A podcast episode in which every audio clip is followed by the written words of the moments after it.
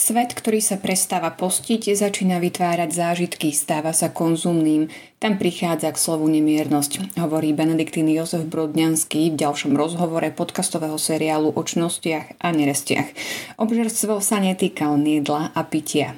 To je priputanosť k predmetom, k ľuďom, k myšlienkám, ktoré nie sú z Boha a nevedú k nemu. Obžerstvo je to prvý hriech, ktorý sme spáchali. Preto je obžerstvo kardinálna katedra pre ostatné veci. Dôležitým aspektom, ktorý nám môže pomôcť skrotiť svoju nemiernosť v rôznych oblastiach nášho života je pôst. Pokiaľ ho však berieme ako prostriedok k seba zdokonaľovaniu a bezchybnosti, môžeme zažiť sklamanie, lebo zlepšenie stále neprichádza. A keď použijem vyjadrenie, že pracujem na sebe, tak to je veľká pasta. A ľahká pasta teda pre zlého a pre sústavného pokušiteľa, ktorý ma bude hecovať, aby som teda na sebe pracoval pretože konečným dôsledkom, teda procesom je to, že sústavná nespokojnosť so sebou a ak sa mi aj podarí niečo dosiahnuť na konci, tak už je to úplne že víťazstvo pých, lebo si odfajkne podarilo sa mi byť bez toho, bez tohoto, bez tohoto a bez tohoto. Benediktín pri vysvetľovaní, o čom je pôst, vychádza z mnížskej tradície. Základom je modlitba a čítanie svätého písma. Len tak sa dokážeme cvičiť v miernosti a dať si správne predsavzatie. Chcem hľadať mieru v svojich túžbách a vášnivých myšlienkach a tie krotím modlitbou, lektúrou a potom nejakou zdržanlivosťou v pokrme a v nápoji. Ale my hneď preskočíme to, čo nám vlastne má pomôcť zvládnuť pokrm a to brucho ako také preskočíme nástroje a už sa zaoberáme tým bruchom. A potom je to všetko z brucha, nie je to z ducha. V rozhovore otec Jozef poukazuje na to, ako veľmi sme v modlitbe a pôste zameraní na výkon, ako si hriechy kategorizujeme, alibisticky ospravedlňujeme sami pred sebou, alebo sa nimi trápime do takej miery, že zabúdame na osobný vzťah s Bohom, ktorý je predovšetkým milosrdný otec a nie trestajúci sudca. Prečo práve tento hriech sa dostal medzi hlavné hriechy? Je to naozaj taký ťažký, veľký hriech, keď sa niekto občas preje v porovnaní, dajme tomu, so základnosťou pýchy? Pravda je tá, že pýcha je v každom hriechu základom. Lebo v každom z hriechov je zameranosť na seba a ja som tam prvorady a potom tie moje orientácie na rôzne oblasti života sú už potom len tak bohaté a účinné, ako slepý som vo vnímaní vlastnej pýchy. A, a teraz aj to vnímanie, že na ťažké a ľahké hriechy je také mm, troška mm, škodlivé, pretože mi dáva alibizmus pri ľahkých a strach pri ťažkých kategóriách hriechov. Je. Preto dôležité je, že my len máme skategorizované v zmysle, že pri ťažkých hriechoch prichádza veľmi rýchly súpis ďalších akoby neviditeľných skutkov, ktoré k tomu dovedia, to sú tie ľahké hriechy. Takže nie je, že ťažký hriech viac a ľahký hriech menej. Ale my to máme znova nastavené tak, že vydýchnem si pri ľahkých, môžem nerobiť paniku a pri ťažkých už treba. A znova je to to chápanie života duchovného, že ja chcem z duchovného, v duchovnom živote dosiahnuť bezchybnosť alebo bezriešnosť. A už to samé je hrozou pýchy. A čo má byť zmyslom nášho duchovného života? No stále si uvedomím, že to je vzťah s Bohom. Vzťah so sebou a od toho je to ten vzťah k okolí takému. A mníctvo prinieslo prvýkrát vlastne do cirkvi spôsob hnutia menšiny uprostred väčšiny, nie politického vplyvu, ale naopak uzobrania a ústrania, kde sa učíme vyčisťovať svoje vnímanie na seba, aby sme boli citlivení na iných a na potreby vôbec okolia ako takého. A potom, keď vlastne sa moje vnútro citlivie, aj vplyvom postu, aj vplyvom tej nemiernosti, ktorá je v obžerstve, tak ja sa zrazu stávam schopný rozlišovať a rozhodovať sa bez ambícií, ktoré je, je viac pýchy ako chuti oslaviť tým Boha. Vlastne v tom je pekná, pekné obžerstvo ako hriech, že nám nikto tak rýchlo nepovie, ako sme už mimo miery a mimo seba, ako tento hriech a pritom nízky obsah tohto slova sa vôbec netýka nápojov a jedla ale to je celá pripútanosť k sebe viac ako pripútanie sa k Bohu, ktorý je môjim centrom. Je to niečo, že ja síce viem, že Boh je, ale ja okolo Neho robím servis. A keď použijem vyjadrenie, že pracujem na sebe, tak to je veľká pasta. Mm, a ľahká pasta teda pre zlého a pre sústavného pokušiteľa, ktorý ma bude hecovať, aby som sa teda na sebe pracoval, Pretože konečným dôsledkom, teda procesom je to, že sústavná nespokojnosť so sebou a ak sa mi aj podarí niečo dosiahnuť na konci, tak už je to úplne, že víťazstvo pých, lebo si odfajknem podarilo sa mi. Byť bez toho, bez tohoto, bez tohoto a bez tohoto. Čo všetko zahrňa v sebe obžerstvo? To je priputanosť k predmetom, k ľuďom, k myšlienkám, ktoré nie sú z Boha a nevedú k nemu. Obžerstvo je myšlienka. A v tom, že je to prvý hriech, ktorý sme spáchali. Lebo išlo proste o zjedenie niečoho, čo bolo dané, že nie. A keďže sme sa nepýtali Boha, e, že čo je ten hlas, čo ti hovorí, že ale ty môžeš byť rovnako šikovný ako ten Boh, ty môžeš, ty môžeš byť viac, preto je obžerstvo uh, akoby kardinálna katedra pre ostatné veci. A takisto Ježiš, keď prichádza na púšť, až po 40 dňoch prichádzajú pokušenia. Nie na začiatku. Sranda, že my máme pokušenia hneď ako si tam predsavzatie. Ale Ježiš dostal pokušenie až na 40. deň, keď už bol úplne, že dead že vyselený, vtedy prichádza to pokušenie a hneď prvé pokušenie je znova obžerstvom, lebo je o chlebe kameň má premeniť na chlieb. Hej. Teraz Ježiš učí, že pôst sa dá zvládnuť len s Božím slovom, že ja v pôste vlastne čakám, aké slovo zdominuje, ako, ako logos, ako slovo z Boha pre mňa. Že ja čakám na slovo, že ja nečakám na nejaké odfajknutie, čo, bez čoho som vydržal, ale aké vlastne prichádza slovo.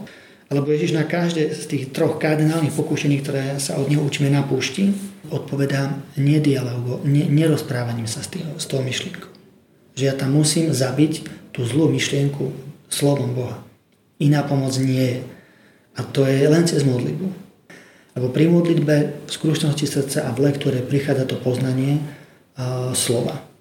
A na základe slova, ktoré prichádza ako poznanie úsudku o seba, o sebe, o ľuďoch, o iných, o Bohu, prichádza to, že teda v čom sa možno troška pocvičím. Mm-hmm. Ale to nie je, že čo si odrieknem, ale v čom budem teraz držanlivý ten pôst konec koncov, keď je nesprávne pochopený, nesprávne stanovené nejaké tie postné predsazate, tak môže viesť k nemiernosti, že nie len v jedle, ale teda v hociakej inej oblasti, s ktorou bojujem počas toho pôstu.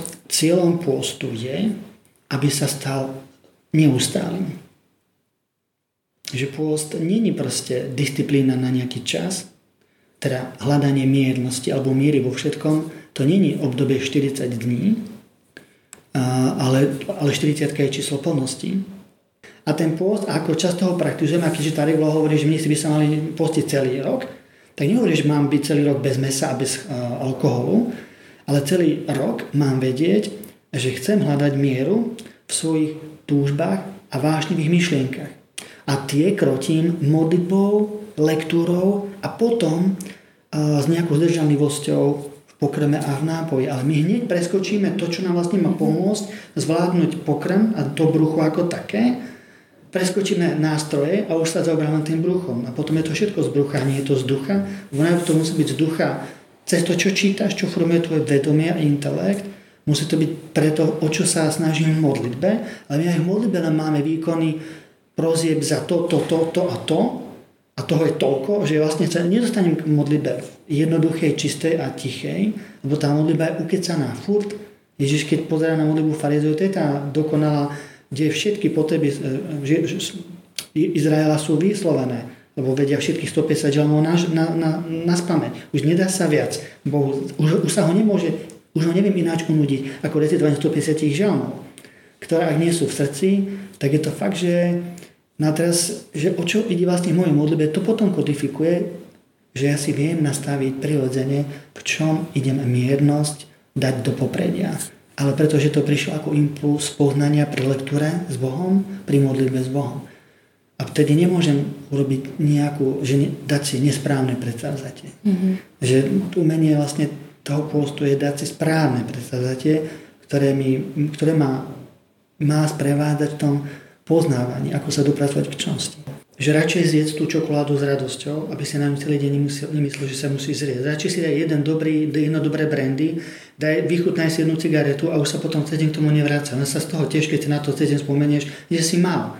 Ako mám sa trápiť a cvičiť sa byť úplne bez toho, z hrôzou, že aké to je škodlivé a bla bla bla a, a zase to len hodnotím. A zase si len fajkám výkon. A môj výkon nie je v tom, že som bol bez toho, môj výkon je, že som sa vedel tešiť z miery. Bo to bol iba jeden frťan a iba jedna ciga. To bolo len jedno pivo alebo jedna čokoláda. A na ten deň to bude stačiť. že ja som sa vlastne posilnil aby som bez toho vydržal, akože bez toho mám byť. A radšej sa ty zaoberaj niečím, že keď si sa teda vytišol z čokolády, tak mal by ťa to asi ťuknú na to, že dnes by si zaslúžil nejaké bezdomové čokoládu od teba, druhú, ktorú kúpiš. Hej? Alebo by si zaslúžil ten bezdomovec jeden frťan alebo jednu cigaretu od teba, druhú a ty už nebudeš mať. Hej? Že tam nastáva úplne iná, akože naozaj, že premena a obrátenie toho človeka. Že pôvoz je teda cesta tomu obráteniu, že tá metanoja to nie je nejaké veľké wow na ulici z prvej evangelizácie, že ma niekto chytil do siete, ale tá evangelizácia sa má tiež vlastne stať mojou prirodzenosťou, že ten duchovný život je to, že všetky tieto malé kanáliky sa pomaličky chcú stať mojou prirodzenosťou a nakoniec prerábajú tú moju osobu. Existuje teda nejaký praktický návod na to, ako zmeniť svoje nastavenie, svoje nazeranie na doterajší spôsob vedenia svojho duchovného života? No, prihrajem si polievku znova ako mních a znova si prihrajem tému modlitby. A všetko, čo robíme aj v poste, aj v tej hľadaní miery a obžestvo nás o tom učí, že tá modlitba sa má zduchovniť. Má sa stať, a ona sa duchovní, keď sa prestane zaoberať myslením a môjim premyšľaním a stane sa prirodzeným vo vnútri. Tak, a to je celá námaha, že ako urobiť, aby mi kresťanstvo z hlavy a z premýšľania, z výkonu spadlo, doslova, že spadlo ako kamen dole fyzicky až dostať sa si do žalúdka a urobil tam v tom žalúdku proste poriadok. Je. Že keď to z tej hlavy behne do brucha, tak ho mení. Celá, celá tá flóra človeka sa, metabolika sa mení a vnímanie toho, čomu sa mám venovať a v tom kresťanské aj prakticky, aj, aj duchovne. Tak tá modliba je prvá vec. A, a to druhé, čo tam dám, je naozaj kľúč, že kresťanstvo je náboženstvom Biblie, teda knihy. Neexistuje, fakt neexistuje žiadny progres vzduchovnení modlitby bez lektúry. Lebo ona určuje, aký druh balastu alebo aký druh čistoty do tej mysle vchádza a ja mám problém nie že len s balastom, aby mi z tej hlavy odišla. Ja mám ešte aj problém, aby mi tá čistá forma Božieho slova neostala ako len intelekt a behla mi dole. Ešte ja mám ešte aj s Božím slovom problém, ako ho pustiť dovnútra. A pôz nás učí zriekať sa najprv že zlých vecí, škodlivých alkoholu a aj nejakého bohatého jedla a keď sa toho viem akoby zrieť, že už vieme z toho byť, nekončí môj pozvoj. Ja sa potom musím zriekať ešte dobrých vecí. Pre ešte vyššie dobrá. Že to nikdy nekončí. No a keď niekto by mohol namietať, čo sa týka toho Božieho slova, alebo teda čítania Biblie, že veď to je celá veda okolo toho, hej, že on nepozná ten kontext, e, nepozná význam mnohých tých súvislostí, e, aj napriek tomu sa teda do toho púšťať? Není iná cesta a to je práve úloha aj pôstu, že v pôste sa musíme zahábiť, že ja ničoho nie som schopný. Ale ja to neznamená, že prestanem. Lebo není možné, aby to neprineslo ovoce. Ale ja neučím kedy a ani nesplní sa mi prianie, aké to má byť. Čiže to je len to otvorenie sa tomu, aby Boh vo, mohol vo mne robiť. Lebo keď ja si, hej, presne lebo ja keď si pripustím, že ja to nechápem, tak to neviem robiť, tak ja som zase centrom toho. A zase som v keli, hej. Zase to je ten výkon, že, a zase to je len norma nieko, zvonka daná, že ja by som aj, ja by som to aj robil, ale hambím sa niekomu hovoriť, keď nemám čo o tom písme. Že zase to len ako seba hodnotenie z okolia. Ale to je seba hodnotenie Bohu. A Boh nemá s tým vôbec problém, že ja som tupý, že nechápa, nechápajúci. A ešte dám akože reklamu na nechápanie, že keď kým nechápeš, nemusíš robiť. Paráda. Ale keď začneš chápať, tak to už je iný prúse, pretože musíš robiť. Už poznanie máš. Takže to je len dobré, že vlastne zniesť aj so zmyslom pre humor, nie zla, pre zľahčenie, ale naozaj sa treba na tom zasmiať, že, že ja keď nechápem písmo, to vôbec není, že zlé. Lebo není možné, aby som za mesiac čítania, aby nejaké svetlo poznanie neprišlo. Ale a keď budem rok, dva, tri sa takto zosmiešňovať a strápňovať pred sebou, tak to, toho svetla bude toľko, že moja radosť bude nekonečná. Mm. Takže áno, to nechápanie, to nezvládanie je práve potvrdenie, že ste na dobrej ceste. Keď sa nám to dalo, tak je, tak je to problém. Ešte sa chcem dotknúť pri tom obžerstve konzumizmu a materializmu. Žijeme teraz v takej dobe, kde tak zošadial sme nejako pozbudzovaní k tomu, aby sme si užívali život, aby sme si dopriali. Kedy to začína byť také nebezpečné, že už prekračujeme nejakú hranicu, že už, už tá miera v týchto veciach teda nie je OK? Hey. Myslím, že znova to u Evagria, to je, kde hovorí, svet, ktorý sa prestáva postiť, začína vytvárať e, zážitky. Alebo proste stane sa vášnivým. Stáva sa konzumným. Tam vlastne prichádza to obžerstvo, tam nemiernosť. Že to, že není toho hľadania vzťahu s Bohom, neprichádza žiadne slovo, človek je akčne nastavený, už v workoholite to už ani nehovorím, tak vlastne celý, celý ten obraz tej reklamy dnes svedčí o tom, že naozaj máme problém v kresťanstve a potom aj svet má problém, lebo nemá sa od koho učiť. Že kresťanstvo akoby neposkytuje nejakú bázu zdravého, zdravej miernosti. A, a, a keďže to nemáme, že nevieme sa zriekať, tak si budeme chcieť len dožičovať. Takže vždy, ak je to prejavom frustrácie na nejaké prázdno života, že ja musím si niečo Sranda je, že smejem, že urobte si radosť a kúpte si Renault. No to už len za radosť proste zobrať úver alebo pôžičku a kúpiť si Renault, lebo vyzerá podľa mojej farby a má moje proporcie. No ale tá propaganda je tak, akože v podstate aj ruskej propagande, aj tejto reklame by som dal Nobelovú cenu za to úžasné klamstvo, ktoré vedia pekne predať. A z tej prázdnoty, ktorá je, ale ona svedčí o neskutočnom prázdne, o neskutočnej frustrácii zo života, Nevedia ho naplniť iným, iba výkonom a matériou.